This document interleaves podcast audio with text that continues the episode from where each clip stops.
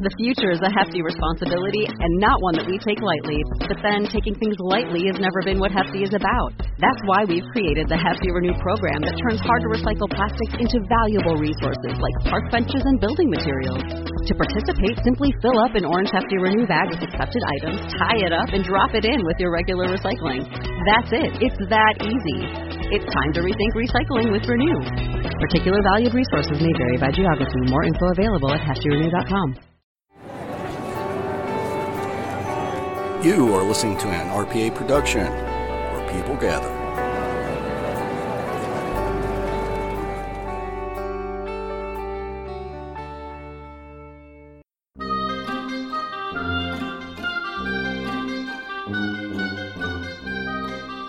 Ladies and gentlemen, Real Paranormal Activity is proud to present Terry's Mysterious Moments.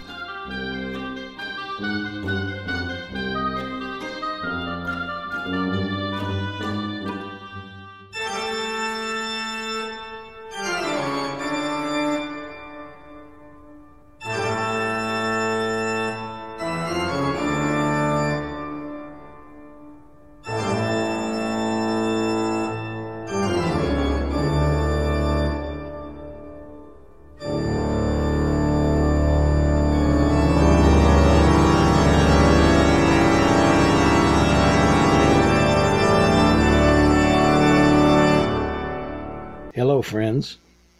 Welcome to season two of Terry's Mysterious Moments. Thank you for listening to the show. I hope you find something interesting, or maybe something spooky, or maybe something just mysterious.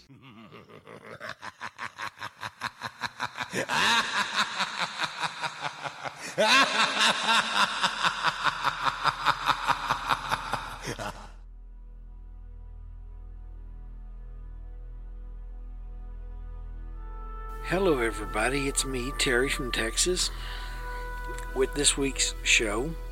I want to talk to you a little bit at first about movies that we watch. I, for one, have been interested in ghost stories, in hauntings, in not necessarily horror as in slasher type movies, but sit on the edge of your seat and wonder what's fixing to happen and throw your popcorn over the people next to you when it does kind of movies. I have for a long time been interested in this kind of film And in 1965 or whenever it was when The Ghost of Mr. Chicken came out. My brother took my other brothers and I to see it. So from a very young age, I've been watching these kind of movies. The original 13 Ghosts that was done by William Castle, I believe. Just a bundle of movies that I've grown up watching and books that I've read. I read the original Amityville Horror when it came out. I read it all in one night. That's how deeply I got into the book. And here's my feeling on the Amityville Horror it may have been a hoax in order for the family to get out from under the mortgage. It may have been. But the book, the story was so well written and included all of the things that needed to keep you interested. And when the movie came out, they just transferred that to the screen. The movie was excellent. The story was excellent. Whether it was true or not, I don't know. But that's what makes a good movie and a good story is that you don't care whether it's true or not. The movie Poltergeist bothered me. It, it just it gave me terrible feelings at the end of it. And I don't consider it to be a great movie. It's it's a good movie, but it's too much of a jump scare kind of feature for me.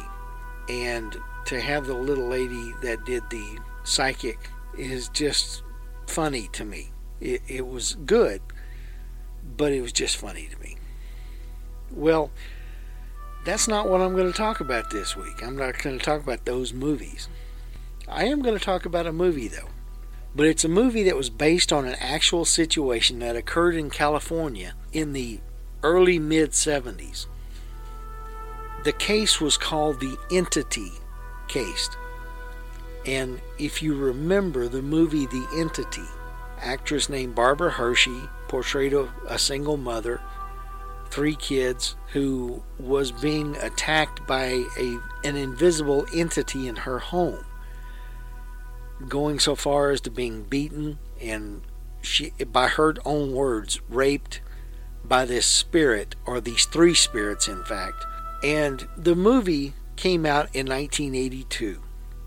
It's considered a horror film by everybody except the director, and he believes it to he, he considered it to be a suspense movie, a horror suspense movie. Which is okay. Um, you can look at it that way. Not everything has to be horror.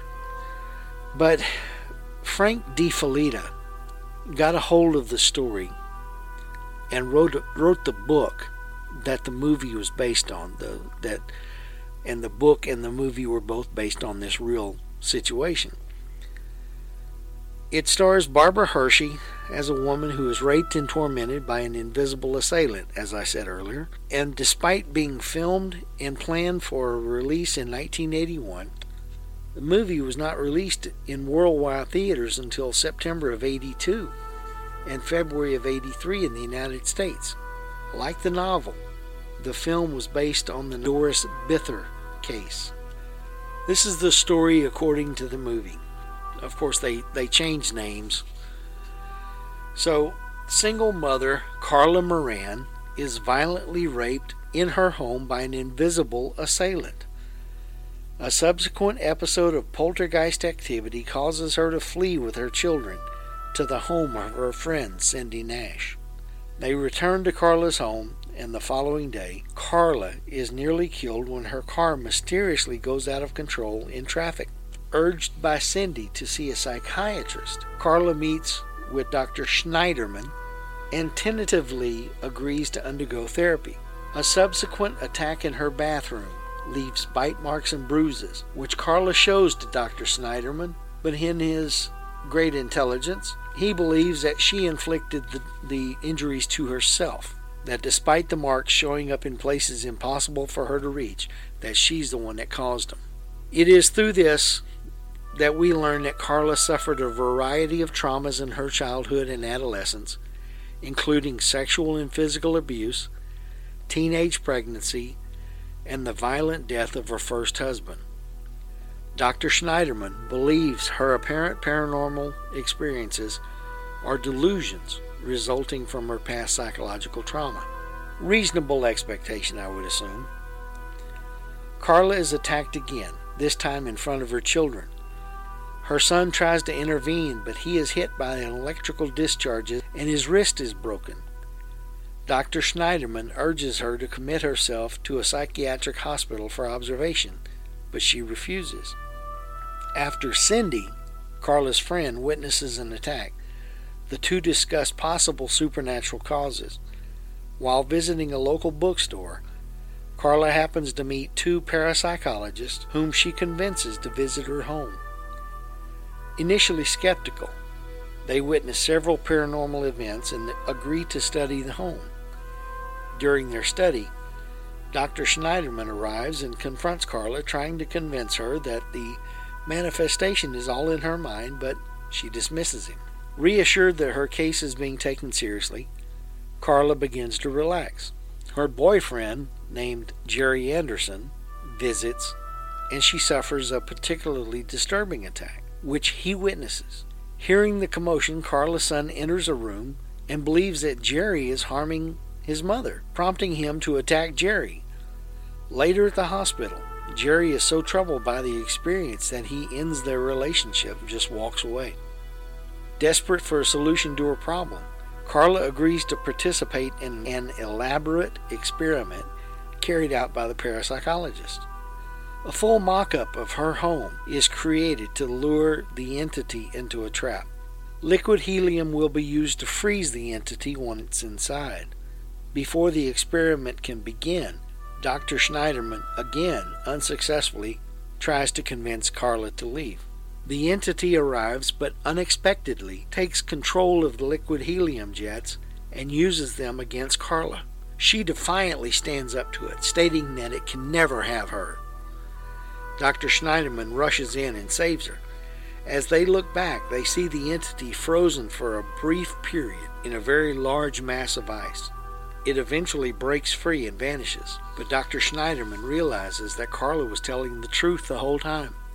She returns to her house the next day. The front door slams by itself and she is greeted by a demonic voice which says, and I will delete the sexual slur that is spoken. Carla turns and simply opens the door, exits the house, gets in a car with her family, and leaves. The future is a hefty responsibility and not one that we take lightly. But then, taking things lightly has never been what Hefty is about. That's why we've created the Hefty Renew program that turns hard to recycle plastics into valuable resources like park benches and building materials. To participate, simply fill up an orange Hefty Renew bag with accepted items, tie it up, and drop it in with your regular recycling. That's it. It's that easy. It's time to rethink recycling with Renew. Particular valued resources may vary by geography. More info available at heftyrenew.com. You know your favorite sparkling water, Bubbly? Well, guess what? It just got better because Bubbly is growing its family. That's right, Bubbly now has Bubbly Burst. Bubbly Burst is a sparkling water beverage with extra fruit flavor. An extra burst of fruit flavor for an extra burst of fun. There's zero sugar added, it's low calorie. It's the refreshing bubbles that you love in Bubbly, but it's 1% juice. Each sip is filled with flavorful refreshment that adds a burst of fun and happiness to your day. And just like choosing amongst your favorite child, it's impossible. There's so many good flavors peach mango, triple berry, cherry lemonade, watermelon lime, pineapple tangerine, and tropical punch. I can't choose a favorite, but don't take my word for it. Try it for yourself today. Find Bubbly Burst in a store near you. A closing disclaimer verifies that Carla and her family have moved to Texas. Carla still experiences attacks from the entity, although they have lessened in frequency and severity. In a rare interview with Rue Morgue magazine in July 2012, director Sidney J. Furie told journalist Michael Doyle that he did not consider the entity to be a horror film in spite of its extreme imagery, unsettling atmosphere, and horrific plot. Instead, Furie said he considers the entity to be more of a supernatural suspense movie. He also confessed that he intentionally avoided researching the actual case upon which the entity is based, as he, quote, did not want to judge the characters and the story in any way. Neither he nor the actress Barbara Hershey met with Doris Bither, the real life Carla Moran, either prior to, during, or after the shooting of the film was completed in 1981. Also speaking with Michael Doyle in the same issue of Rue Morgue, actor David Labiosa, who plays Carla Moran's teenage son Billy, the oldest child, revealed that Sidney J. Furie had dropped an entire dream sequence and plot thread from the entity, which featured Carla being forced by the entity to have incestuous thoughts about her own son. Labiosa believes that the aspect of this film was too controversial and sexually charged for audiences in the early 80s and was excised. The real life Carla Moran's teenage son described a particularly vicious attack in which Carla was thrown by the malevolent force and hit her head. He tried to intervene, but he was also thrown. This is the when he was hit by the electrical charges I mentioned earlier. He tried to intervene but was also thrown, breaking his arm. David Labiosa recently informed Rue Morgue that during the shooting of this very scene in The Entity, he actually broke his arm in an accident. This bizarre coincidence resulted in Labiosa missing a few days of filming and being written out of several scenes in which his character was originally to have been featured. The arm cast which he is seen wearing was hastily written into the film. I don't know why they would have done that if the son actually broke his arm in real life and the actor broke his arm in the movie, it would have just added a little bit of realism. But I'm not in the movies. In 1982, the film called The Entity was unleashed on American cinema goers, and this terrifying experience followed a young woman as she was sexually assaulted and tormented by an unseen force. In this case, reality is more frightening than fiction because the true story behind the entity is a much more harrowing ordeal than could ever be contained on celluloid. The story of Doris Bither, the woman whose life inspired the classic horror film, is one of addiction, abuse, and spectral rape. It's not for the weak of heart. The haunting of Doris Bither was a true nightmare scenario. She was being raped and her children assaulted on an almost nightly basis, and there was nothing that could be done about it. The Entity is one of the few movies based on true events that manages to capture the feeling of desperation that the real life counterparts surely felt, but it still can't come anywhere close to the real horror that Bither was forced to endure until the day she died. In 1974, Doris Bither, a mother of four, was living with her children in a small house in Culver City. She began to suffer a series of physical attacks that she claims were perpetrated by a group of ghosts.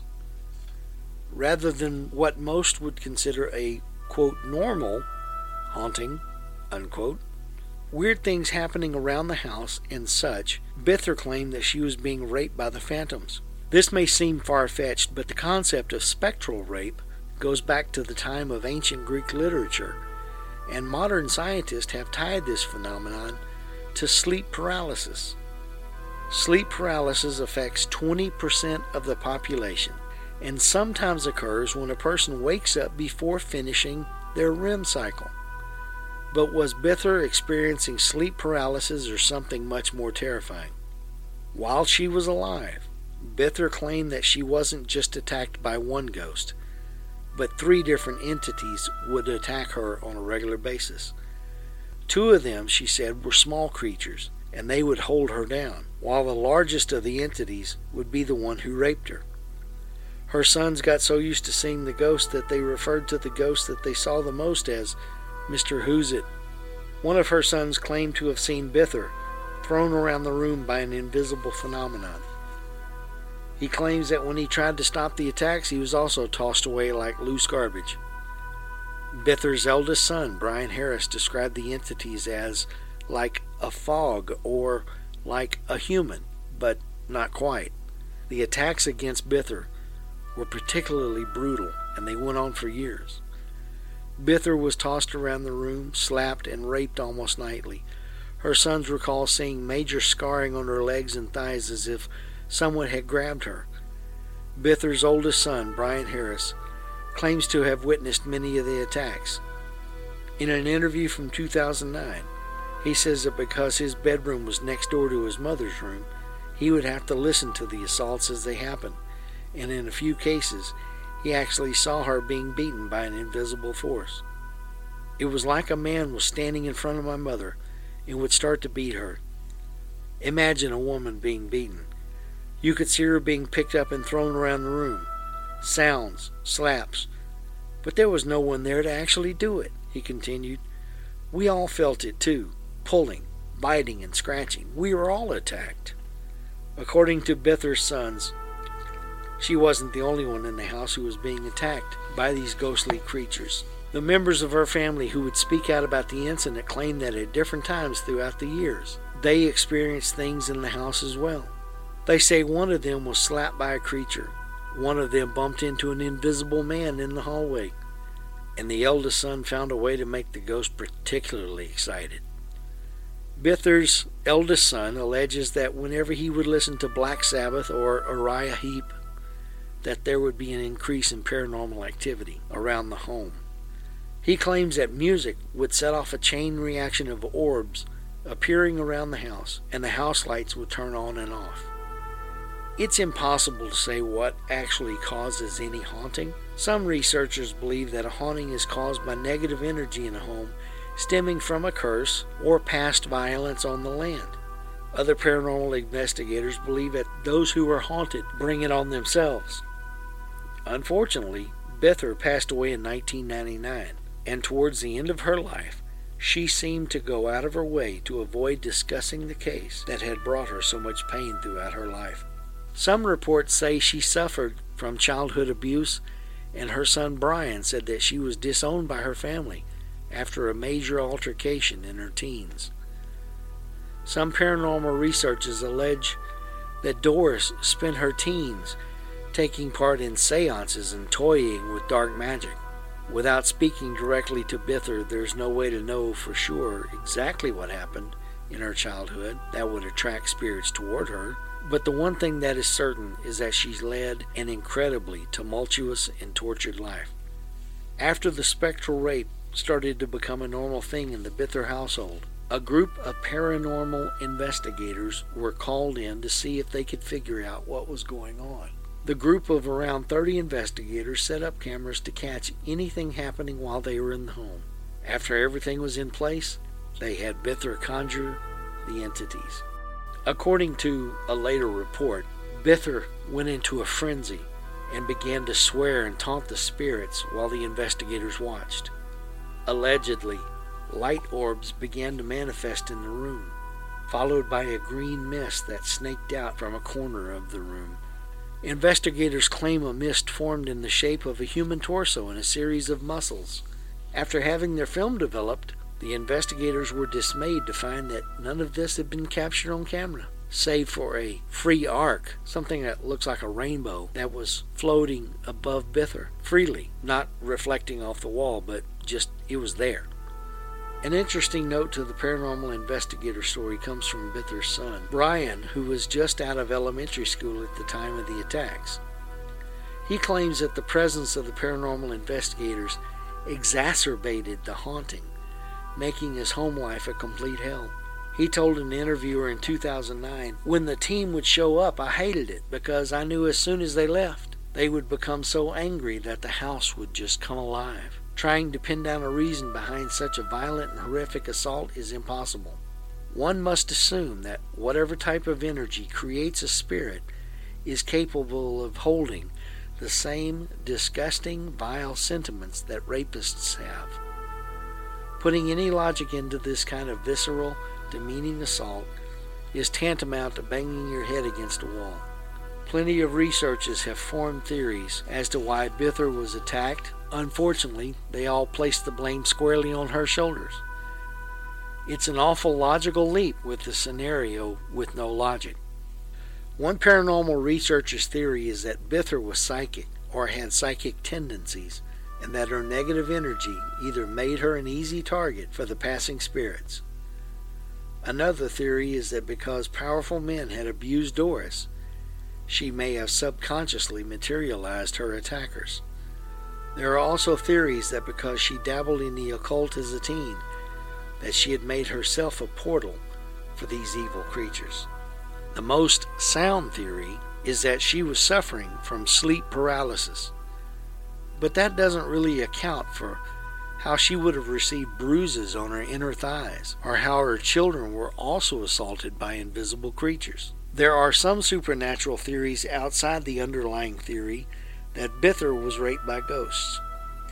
The one that makes the most sense is that she may have been the victim of a poltergeist scenario, which is different from a normal haunting. Poltergeists are different from ghosts in that they're non corporeal. They're incredibly noisy energy beings that manifest in times of overbearing negative energy. By all accounts, Bither was an alcoholic who wasn't receiving any treatment for her addiction. With four kids in the house, it's entirely likely that there was a lot of negative emotions floating around. This is the perfect breeding ground for a poltergeist. Bither and her children may have been at their wits' end and managed to create a harmful energy that ran amuck throughout the household. The Bither house still exists in Culver City, California, but according to reports from people who lived there after Bither, there haven't been any further signs of a haunting. The remaining members of the Bither family claim that after they moved out of the house, the horrible events continued. It would appear that this is a case of a person being haunted rather than a place.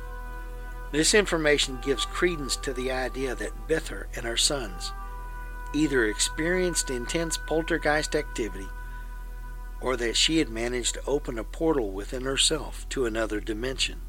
Whatever the case, Culver City doesn't appear to be a place anyone needs to avoid.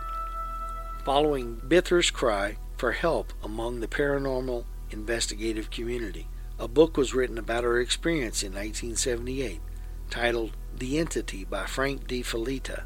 In 1982, he adapted his book for the screen, and Sidney J. Furie, a director most well known for the film Lady Sings the Blues, among with Ladybugs with Rodney Dangerfield, directed the piece. To say that Sidney Furie was not a horror director is true because he directed such a wide variety of films. According to an interview with Rue from 2012, Furie went out of his way to keep from learning anything about the actual case, and the film is a very loose adaptation of the actual events. That's something I said earlier. In any case, Martin Scorsese apparently loved the film and put it on his list of the 11 scariest movies he had ever seen. So it's a question I've asked before can people be haunted or is it just places? I think it's people can be haunted. When I talked about the Amityville horror before, I said that it could have been that the family was haunted, not the place. That's why people who have lived in the house since then have said there's nothing wrong with the place. So this may be a similar case. It may be someone is haunted for some reason and not some place. It said that Doris Bither and her family moved several times after this movie came out, the story broke, and says that each time she moved, the attacks followed, but somewhat lessened in degree until after a few years they just quit happening. But if this has happened in your past, I don't think you can get rid of it mentally that easy. So the entity, was it real? Was it a figment of her imagination? Was it a creation of her imagination? I think it was real. I remember reading the book, and Frank De Felitta could write a book. It scared me to death. But the movie was good too. When it got to the investigation and they built that fake house and they put in the freezing jets and that kind of thing, it it got very interesting from a scientific point of view. But then it was kind of a letdown because there was no way science could prove what was happening or not happening. So it's one of the movies that I like. I like this kind of movie. It was scary. It was, from what you could tell, truthful. But the thing is, if it happened or not, the story was great. Those who knew Doris Bither said that these things did happen to her. Her friends say that it happened. The kids say it happened. So all I can say is, I hope she found peace at last. That's the show for this week. I hope you enjoyed it. I hope you'll be back next week with episode 35. Remember that you can listen to Real Paranormal Activity, the podcast on Monday nights with Aaron Hunter. On Tuesday, you can listen to Aaron's Horror Show with Aaron Frail. Wednesdays, it's me, Terry's Mysterious Moments. On some Thursdays, you can get Patrick Sean Jones with The Sandman Lullaby. You can go to your app store, either on Apple or on Android, and look for the Real Paranormal Activity app the RPA app.